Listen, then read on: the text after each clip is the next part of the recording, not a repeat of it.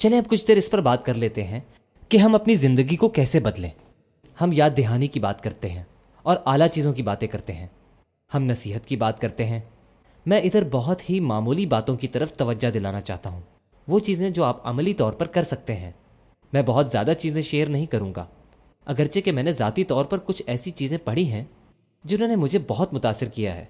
مگر میں یہاں صحابہ کے واقعات بیان نہیں کروں گا۔ جو پوری پوری رات عبادت کرتے تھے یا پورے ہفتے میں قرآن ختم کرتے تھے اور پوری پوری رات دعا کرتے تھے۔ میں ان کا ذکر نہیں کروں گا۔ اور آپ جانتے ہیں کیوں؟ کیونکہ ان کا ذکر سن کر آپ میں سے بیشتر لوگ یہی کہیں گے کہ وہ تو بہت ہی نیک لوگ تھے۔ میں ویسا کہاں؟ میں تو بہت برا ہوں۔ السلام علیکم۔ اور بات ختم۔ صحابہ تو بہت عظیم لوگ تھے۔ میں تو سیدھا دوزخ میں ہی جاؤں گا۔ اور بات ختم۔ ایسی چھوٹی چھوٹی باتوں سے شروع کرتے ہیں۔ بہت مشہور کہاوت ہے کہ بارش میں بھی پہلے ایک قطرہ گرتا ہے، پھر جا کر بارش ہوتی ہے۔ ایسی چھوٹی چھوٹی باتوں سے شروع کرتے ہیں۔ سب سے پہلے آپ کو اپنی زندگی کا موازنہ کرنا ہوگا۔ مجھے بھی کرنا ہے، آپ کو بھی کرنا ہے۔ اور جانتے ہیں اس کا سب سے پہلا اصول کیا ہے؟ جلدی سونے کی کوشش کرنا۔ عشاء کی نماز پڑھیں اور سونے چلے جائیں۔ کسی ہوٹل پر چائے پینے نہ جائیں، جہاں رات گیارہ بجے تک بیٹھے رہیں۔ مووی دیکھنے نہ جائیں۔ دوستوں کے ساتھ بیٹھک نہ لگائیں۔ اور نہ ہی رات کے دو بجے تک اسلامک لیکچر دیکھیں۔ یہ آپ کے لیے کسی بھی طرح فائدے مند نہیں۔ عشاء پڑھیں اور سونے چلے جائیں اور صبح سویرے جاگ جائیں۔ فجر سے پہلے اٹھیں، پندرہ منٹ پہلے، آدھا گھنٹہ پہلے۔ یہ ناممکن نہیں۔ یہ ناممکن اس وقت ہے جب آپ رات بھر فلمز دیکھتے رہے ہوں۔ رات کا جاگنا ختم کریں۔ رات کو سونے کے لیے بنایا گیا ہے، نہ کہ اس کے لیے کہ وہ آپ کے گناہوں کو بڑھائے۔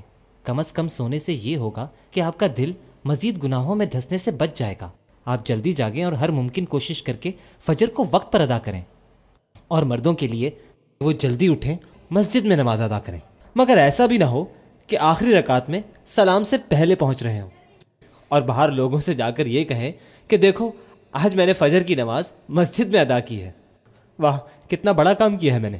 مسجد میں فجر کے لیے جلدی پہنچیں۔ میں آپ کو اس کی فضیلت بتاتا ہوں۔ جو لوگ مسجد میں فجر ادا کرتے ہیں، اس کا ایک روحانی اثر ان پر ہوتا ہے۔ اس کو مزید واضح آگے کے لیکچر میں کریں گے۔ جب آپ مسجد میں پہنچتے ہیں اور جلدی پہنچتے ہیں۔